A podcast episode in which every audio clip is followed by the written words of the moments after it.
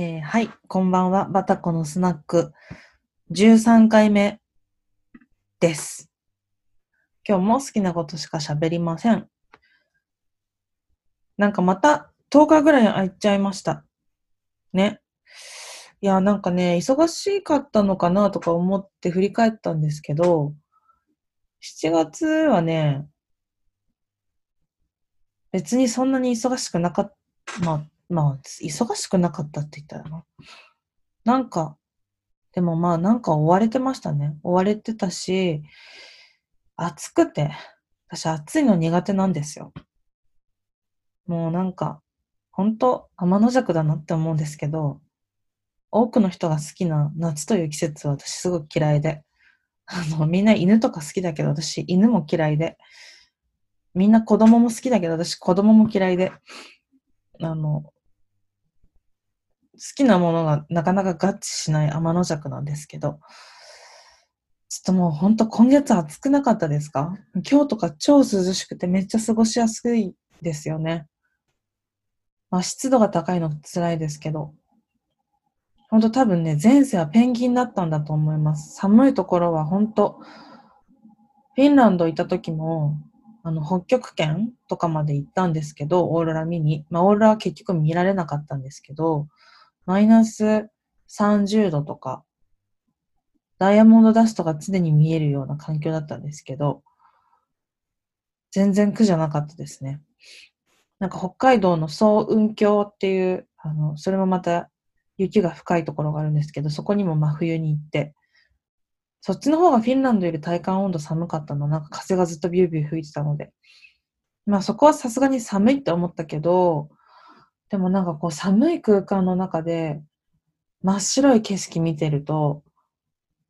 なんかすごい心が浄化されるんですよね。なんかこう、ネガティブじゃなくなる。なんて言うんだろう。無になれる。なんかこう、綺麗なものになった気がする。自分が、みたいな。なんていうのわかります？わかんないですよね。うん、なんか寒いとこすごい大好きですね。そう、だからちょっと暑くてサボってました。はい。まあ、あとは、だからちょっとそのダラダラしてて何喋ろうかな、みたいなのを悶々としてて。まあ、究極的には喋ることが苦手だから、あの、やっぱ強制的にやっていかないとダメですね。これ、あの、このポッドキャスト始めるときに、あの、数少ない男友達がアドバイスしてくれたんですけど、もうそ、それは、バタコさんと、あの、ちゃんと更新する頻度を決めて、定期的にやった方がいいよっていう的確なアドバイスをもらったんですよね。それ、そうだなと思って、あの、最初の頃はちゃんと毎週更新してたのに、すいません。今週、今週？先週？ここに3回ぐらいで、2回ぐらいかな。ちょっと間が長く空いちゃってます。はい。で、今日は何の話をするかっていうことなんですけど、そうね、一つは、なんかね、あの、ニューヨークの話しようかなと思って。あの、まあ、この、こうやってぼーっと過ごしてた時とかも、まあ私は過去を振り返るのすごい好きな性格なので、まあ未練がましいんですけど、あの、まあ、ほら、スマホで撮った写真、私、Google フォン使ってるんですけど、Google Pixel。あの、撮った写真が Google Docs っていうのかしら？あの、クラウドにすぐ同期されるシステムで。で、スマホで写真のフォルダ開くと、あの、何年前の今日みたいなのが必ずこう上の方に出てくるんですよ。なんかインスタとかも、あの、アーカイブで残ってると、なんか1年前の今日これしてましたみたいな出てくると思うんですけど、なんかそれよりもっと精度が高い感じで、あの、過去の今日近辺の写真っていうのがすごいなんていうの、スライドショーで出てくるんですけど、それ見るの結構楽しくって、やっぱね、いっぱい写真撮ってたのがちょうど2014年の今頃、6年ぐらい前なんですけど、6年前ですね。ニューヨークにいたんですよ。で、あの、その時、まあ、ニューヨークに厳密にいたのは2014年の3月までなんですけど、7月にね、もう一回遊びに行ったんですよね。で、その時の写真がやっぱいっぱい出てきて、すっごい楽しかっったから、で、そのやっぱすごい楽しかった思い出って、写真一枚見ただけでこう、プレイバックできるじゃないですか。で、まあ、ね、今コロナでうつうつとしてたり、全然外出できなかったりするんですけど、写真見ると、ニューヨークのこう街の音とか聞こえてくる感じとかして、なんかそれで時間潰してるっていうか、なんか、あの、そうですね、自由な時間はそういうことして、あの、過ごしてたりするんですけど。そう。で、なんかその2014年の秋に、あの、尾道に旅行に行ったんですよ。まあ、ニューヨークの話に最終的には行き着くんで、あれなんですけど、あの、そう、まあ、当時ね、ニューヨークに、あの、いた時に、まあ、研修で行ってたんですけど、そこのエージェンシーのクリエイティブブティックみたいなところに行ってたんですけど、そこのエージェンシーのアートディレクターの子と付き合ってたんですよね。あの、研修の時は、なんだろう、毎週金曜日、みんなで飲みに行ってて、で、まあ、アジア人得するのは、私がちょうどそこ行った時って30歳とか31歳ぐらいだったんですけど、31とかだと、あの向こうのエージェンシーとかその小さな100人ぐらいのクリエイティブブティックだったんですけど、あの、まあ年上の方に入るんですよ。もう35歳だとクリエイティブディレクターとか、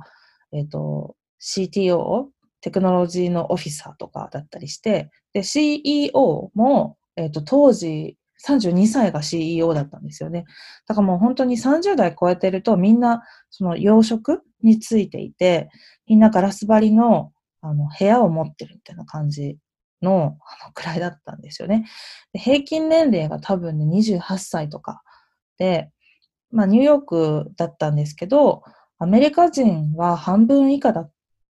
たかな？半分以下ぐらいで、半分以上はみんな移民なんていうの？そのヨーロッパから来てる子とか、オーストラリアから来てたりとか、まあアジアから来てるみたいな感じで、日本人は一人もいなかったんですよ。まあ一人、一人デザイナーの女の子がいたかな。彼女もちょっと年上だったけど、うん。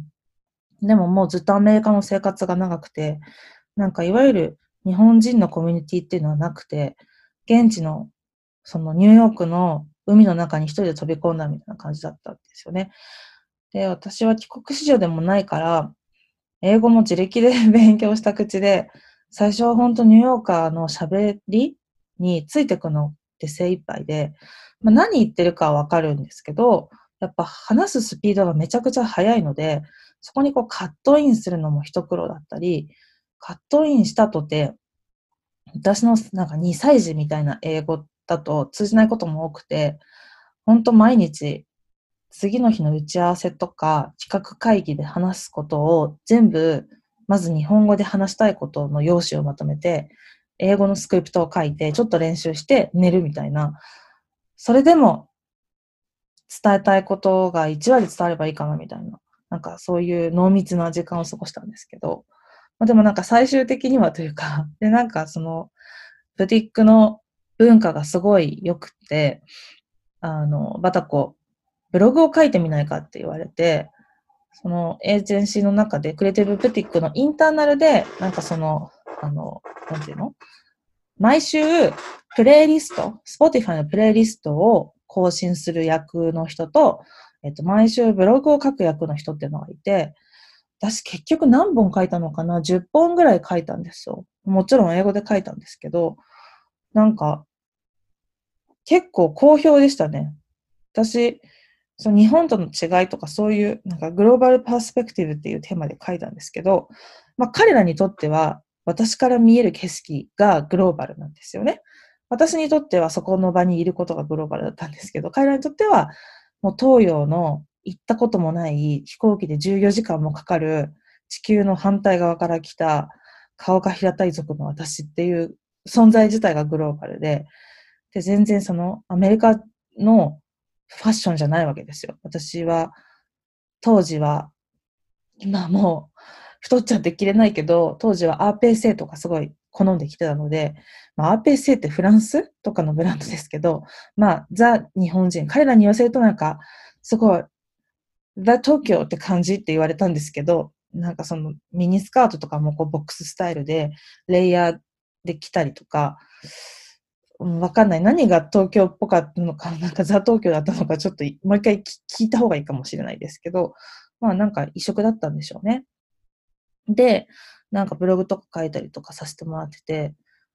なんだっけな、その、グローバル、まあそのニューヨークにはすごい自由があるみたいなテーマのこと書いたときには、なんかすごい5人ぐらいの子が、なんかバタコのブログを見て泣いたとか言って言ってくれて、まあすごい、あの、オーバーに多分褒めてくれてるんですけど、あの、うん、今でもその時繋がった子たちとは、まあインスタとかで繋がってて、今その会社にまだいるのは本当養殖の人たちだけだだけでみんな転職しちゃったんですけど、そうですね。で、まあそういう仲間と毎週金曜日は、あの、すごいローカルな飲み、飲み屋 なんて言うんだろう。なんかね、ウエストビレッジの方とかにある、なんかこう、ID 見せて地下に行くと、あの、卓球台とか、なんかジャズの演奏したりとか、ビリヤードできたり、パズルできたり、ボードゲームできたりする、なんかバーとかあるんですよね。なんか、あの、ガイドブックに載ってないみたいなとこに連れてってもらって、なんかそういうとこで遊んだりとか、夜中まで遊んだりとか してたんですけど、ニューヨークは夜中もね、あの、地下鉄動いてるから、一人で乗っても大丈夫なラインっていうのがあるんですよ。あの、やっぱね、なんていうの、ブルーライン、ACE ラインは、A、ACE とかは、やっぱ私のようにニューヨークに慣れてない東洋人の子供に見える女の子が夜中一人で乗ると多分危ないんですけど、あの、割と、なんていうの、治安がいいエリアを通っている F ラインとかを、だったら、まあ、大丈夫。夜中乗っても大丈夫。なんか、おまわりさんとかも乗ってたりするんですよね。夜中の2時とか3時とかだと。で、まあ、なんか夜中まで遊んだ同じような、なんか、多分仕事してるような子たちがわわ乗ってて、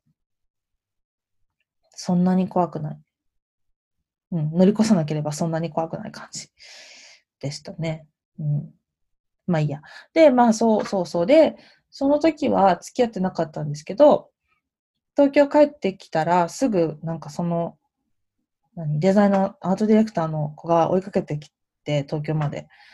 で、なんか、まあ一緒に仕事もしてたんですよ。あの、そのニューヨーク。で、まあ、うん。なんていうの？仲も良かったから、あの、東京案内とかしてて。で、なんか、あの、すごい、なんていうんだろう。私の人生で一世一代ですね。愛の告白を受けて、で、まあ付き合ったんですけど、あの、付き合うことになったんですけど、あの、そうだ、だからそれもあって、7月ぐらいにニューヨークに遊びに行ったりして、で、秋は向こうがまた日本に来るみたいなので、まあ東京ばっかり行っても面白くないから、尾道行こうみたいな話になって、で、なんか私も、まあ二人だけで行くのもなと思ったので、あの、友達、仲いい友達誘って4人、4人で行ったのかな、最終的に。そう4人で尾道行ったんですけど、めっちゃ楽しかったんですけど、私も尾道行くの初めてで、まあ、直島とか行ったことあったんですけど、で、まあ最初直島とかいう話もあったんですけど、もう直島って今すごい人気で出てて宿取れないんですよね。で、まあそんな混んでるとこにわざわざ休み取っていくのもなっていうのもあったんで、まあ、尾道行ったんですけど、めっちゃいいとこでしたね。海も綺麗だし、あの、サイクリングみんなでしたんですけど、あの、因島とかなんていうの？最初、あの、尾道で自転車借りて、なんかフェリーみたいなやつに自転車乗せて、あの、一番近くの島までまず行って、で、あの、橋？なんかこう、海の中にあの島が浮いてるのポンポンって見えるんですよね。で、橋で繋がってるんですけど、橋って結構こう、高いところにあって、そこまでこう坂をみんなでもう汗だくになって、漕いで登って、で、橋渡って、ね、あの、海の、なんていうの、ラインがすごい綺麗に見えて、で、こう、どんどん日が暮れてくるのとかも見えて、で、まあ途中でもうそろそろ帰りの、なんていうの、フェリー乗らないと、尾道のその本島の方に戻れない、その本州に戻れないとか言って、で、また自転車と一緒にフェリーに乗って、帰、夜がとっぷりくれた後帰るみたいな、なんかそういう旅をしてたんですけど、で、その時になんか尾道で、あの、パン屋さん行ったんですよ。で、そのパン屋さんがパン屋コーロっていう名前で、それもまた可愛くて、なんか尾道って、あの、志賀直哉さん？あの、アンヤコールを書いた志賀直哉さんの、なんかゆかりの地らしくて、それをもじってパン屋コーロっていう名前なんですけど、あの、商店街の中にあるお店で、すごい、なんていうの？私そんなにパンよりご飯派なんですよ。まあ、だから、おにぎりバタコなんですけど、あの、まあでもなんかその洋風な風味がするものも好きだからバタコなんですけど、まあ私の名前がなぜおにぎりバタコなのかっていうのは、ちょ、近いうちにノートに書こうと思うんですけど、まあとにかくそのパン屋コーロ行って、で、なんか、その時に、その時初めて私、あんバター食べたんですよ。なんか丸っこいフランスパンみたいなのに、えっ、ー、と、割としっかりバターが入ってて、そこにあんこが挟まってるあんバター。なんか今だと多分、あんバターって割と普通にパン屋さんにあるメニューだと思うんですけど、なんか、わかんない。私はその時初めてそこで見て、何これと思って食べたんですけど、めっちゃ美味しくて。ですごいもうあんバターの虜になって、確か尾道2泊ぐらいしたんですけど、多分両日行ったんじゃないかな。なんかそこ行って、あの、あんバターばっかり買って帰ったんですよ。で、まあその、当時付き合ってた彼とは、2、3年、3年ぐらい付き合ったかな。そう、まあそういう話も、まあ多分もう二度としないと思うんです。思うで今日は話すけど、そうね、もう本当に、うん、なんで彼と別れちゃったんだろうって今も思うぐらい。まあだから写真見て思い出すんですけど、はい。まあ、そうね、だから一つそのパン屋コーロさんとかアンバターはすごい私にとって青春の思い出なんですよね。で、この間、あの、あれ何月だっけ ?5 月とか4月ぐらいに、ポッドキャストでお話ししましたけど、あの、そう、うちの近くにユヌクレっていう美味しいパン屋さんがあるんですけど、もう今、抽選販売と先着販売で、どっちも全然買えないので、えっ、ー、と、仕方がなく、あの、一回も買ったことないパン屋さんを、こう、ウェブショップで試してるんですけど、長野県の奥地にある、わざわざっていう、まあ、パンを取り寄せたんですよね、一回。で、そこ美味しかったんですけど、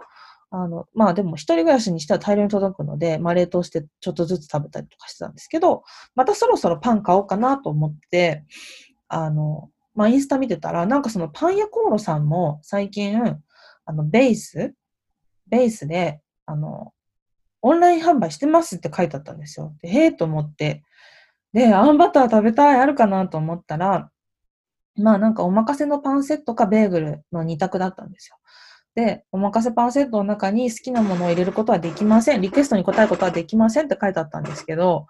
まあ入ってくるかどうかと思って、あの、まあ一応コメント欄にね、あの、パン屋コーロさんのあんバターがめちゃくちゃ好きで、あの、行くたび買ってますみたいな話を書いたんですけど、まあ送られてきたらあんバターはなかった、あの、えっ、ー、と、おやきあんパンとか入ってて、で、あとベーグルが2個入ってたんですよ。チーズのベーグルとチョコのベーグルが入ってて。で、まあ、あとは結構いっぱい入ってて、バゲットと食パンとカンパーニュが半分、4分の1に切ってるやつが2個入ってて、で、あとブリオッシュと、ブリオッシュ言ったっけ？えっ、と、なんかガレットみたいなやつと、あとなんだ？なんかお菓子、菓子パン？お菓子系のパンが2、3個入ってるみたいな感じで、あの、ほんと玉手箱みたいな感じだったんですけど、開けた時。で、まあ全部冷凍便で送ってくれてるから、冷凍で、まあ今も多少保存して、ちょっとずつ食べてるんですけど、で、そのベーグル、私東京でベーグルって全然食べないんですけど、まあそのベーグルを見た時にニューヨークのことやっぱ思い出したんですよね。ニューヨークにいた時って、あの、ベーグル屋さん多かったし、まあでもそもそも本当物価が高くって、なんか行って暮らしてみるまで分かんなかったんですけど、買い食いとか外食するとすっごいお金がかかるので、チップも払わなきゃいけないので、みんな自炊なんですよ。で、ランチもオフィスにキッチンがあって、そこでちょっとしたものをなんか作ったり温めたりするし、あの、基本はみんな自炊でジップロックに入れて持ってきたものを食べるんですよね、ラウンジで。買い食いっていうのはほぼしない。まあ、コーヒーだけは外に買いに行くけど、あの、食べ物の外食ってあんましないんですよ。で、飲みに行った時とかも、みんな基本ビール一杯ぐらいしか飲まない。で、なんかの打ち上げの時とか、その上司上司って、まあその養殖収入がすごい高いくらいの人が来ると、open the tab、open the tab って言って、その、向こうってそのビールバーとかに行くと、一杯ごとにお金払うんですよ。で、自分のカードなのか友達のカードなのかで切って払うんですけど、 open the tab っていうと、その役職の人が自分のカードを入れっぱなしにしてくれるんですよ。だからその上司のカードで飲み放題っていう意味なんですけど、誰々が open the tab してくれたよ、今日はっていう話になっては、つってみんなですごい飲むんですけど、そういう時はもう死ぬほどみんな飲むんですけど、自腹で飲む時は、なんていうの？日本だとグラスなくなったら次何何飲むみたいなのがあって、まあ誰かが頼んだら頼むじゃないですか。なんかそういう空気読むみたいなのが一切なくて、お金なかったら断るし、うん、お酒も強くなかったら、あ、もう私は今日はいいみたいな、not for today みたいな感じで断ったりするんですけど、なんかそれがすごい居心地がいいなと思ったんですけど、まあそういう文化だったりして、だからね、その日本から出発するときにこのレストラン行った方がいいよっていうふうに、こうガイドブックとかに、あの、印つけて、あの、送別の品みたいな、走行の品みたいなのもらったりとかしたんですけど、あの、もう、現地で暮らすと、そういう付箋がついたお店ってもうびっくりするぐらい高級すぎて、そんな友達を誘っていけないし、自分も、その、なんていうのもう貯金を切り崩してやってるので、いけない、到底いけないっていう感じで、あの、行かなかったんですけど、まあそういうこともあってか、あの、その行ったブティック、クリエイティブブティックでは毎週金曜日にオーナーが Bagel Friday って言って、毎週じゃない、隔週だな。隔週金曜日に Bagel Friday って言って、朝、金曜日の朝、ベーグルがあの、オフィスに並んでて好きなの食べていいんですよ。食べ放題なの。で、隔週だから、なんていうの？もう一個、もう片方、例えばだから第1、第3金曜がベーグルだったら、第2、第4の方の金曜はドーナツフライデーって言って、ドーナツが並ぶんですよ。もうほんと天国。で、まあ、ドーナツ、まあでもドーナツも美味しいドーナツはやっぱね、高いから、うん、なんか、なんていうの？週末のブランチの時とかに買ったりするぐらいだったかな。うん、旅行で行った時の方がやっぱり食生活は豊かですよね。暮らしてた時はやっぱお金ないから、うん、極力買い食いはしなくて自炊だったから、ベーグルとかも買わなかったですね。まあ、 Bagel Friday あるから。で、まあ、その Bagel Friday の時に、ほとんど初めてですね、私、ベーグルって本当に東京でも食べたことなくて、なんかいろんな味のベーグルあるんですよね。セサミとかオニオンとか、まあプレーンもあるし、あとなんか everything、なんかトレーダーズ・ジョー？トレーダー・ジョーズってなんかあの、ホールフーズとかその向こうのちょっといいスーパーに everything のあの、ベーグルのスパイスが売ってたりするぐらい、なんかすごいポピュラーな、あの、ベーグルなんですけど、サブウェイとかでも everything っていうバンズあったかな？あったようななかったような忘れちゃったけど、まあ、その everything とか、まあ自分で好きなの選んで、で、そこにクリームチーズ。クリームチーズもなんか凝ってて、普通のクリームチーズもあるし、なんかクリームチーズの中にエシャロット入ってたりとか、オニオン入ってたりとか、あの、なんていうの、ガーリック入ってたりとか、あの、日本で言うとあの、ちょっといいスーパーに売ってるブルさんってわかります？まああれチーズだけど、まあクリームチーズとか同じか。ブルさん的なものがこう並んでて、で、あとジャムとかもいっぱいいろんなブルーベリーとか、あの、ストロベリーとか、あの、並んでて、好きなだけ取れるんですよ。もうほんと、マジで天国でしたね。でその時のこととかすごい思い出して、そのパン屋コールさんのおまかせパンセットの中にベーグル入ってたのを見て、なんか、懐かしいな、ニューヨークって思いました。ニューヨークまた行きたいけど、コロナいつ落ち着くんだろうなって感じですよね、本当に。なんか、あんまり想像できない。もしかしたらもう本当、二度と行けないのかなとか、思ったりすると本当切なくなりますね。うん。なんか本当、6, 6年しか時間が経ってないけど、6年前のあの頃、本当にニューヨークって私にとって近い場所で、気持ち的にも。まあ、その大事な人がいたっていうのもあるけど、うーん、なんか、高校、高校生の時はそんな遊んでないな。大学生の時とかに新宿で、あの、飲んだ思い出があるのと同じぐらい、なんていうの？ニューヨークのその、ニューヨークとかブルックリンの、あの、街角？もう本当だからその、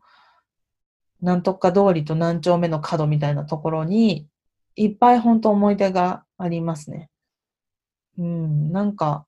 社会人になってから、なんかそんな思い出ができるような、あの、なんていうの？あの、経験ができるとは思ってなかったですね。そんな大人になってから。まあ、いい思い出です。うん。尾道も、そうですね、結婚した後とかにも行ったんですけど、うん。その時はパンやコーラは一人で行きましたね。うん。まあでもベーグルは本当に楽しい思い出が詰まっていますね。また尾道も行きたい。なんか、因島の次の島ぐらいまで行ったことあるのかな。だから今治とかまで頑張って踏破したいですね。でもあれって多分一日はいけないんですよね。多分途中の島で一泊しないとたどり着けない距離。まあ、よっぽどなんか弱虫ペダルみたいにこうガチ、ガチのこうなんかトレイルサイクルみたいなのじゃない、やってないと多分いけない距離だと思うんですけど、いつか行ってみたいですね。今治も行ってみたいですね。うん、瀬戸内海ってやっぱちょっと素敵、すごい好きですね。うん。まあなんか、そういう思い出。皆さんはそういう思い出のなんか食べ物とかありますか？ね。全然おにぎりバタコにつながらない ベーグルの話だったけど。はい。まあ久しぶりのポッドキャストは、そんな感じかな？はい。まあそれではまたね。バイバイ。チャオ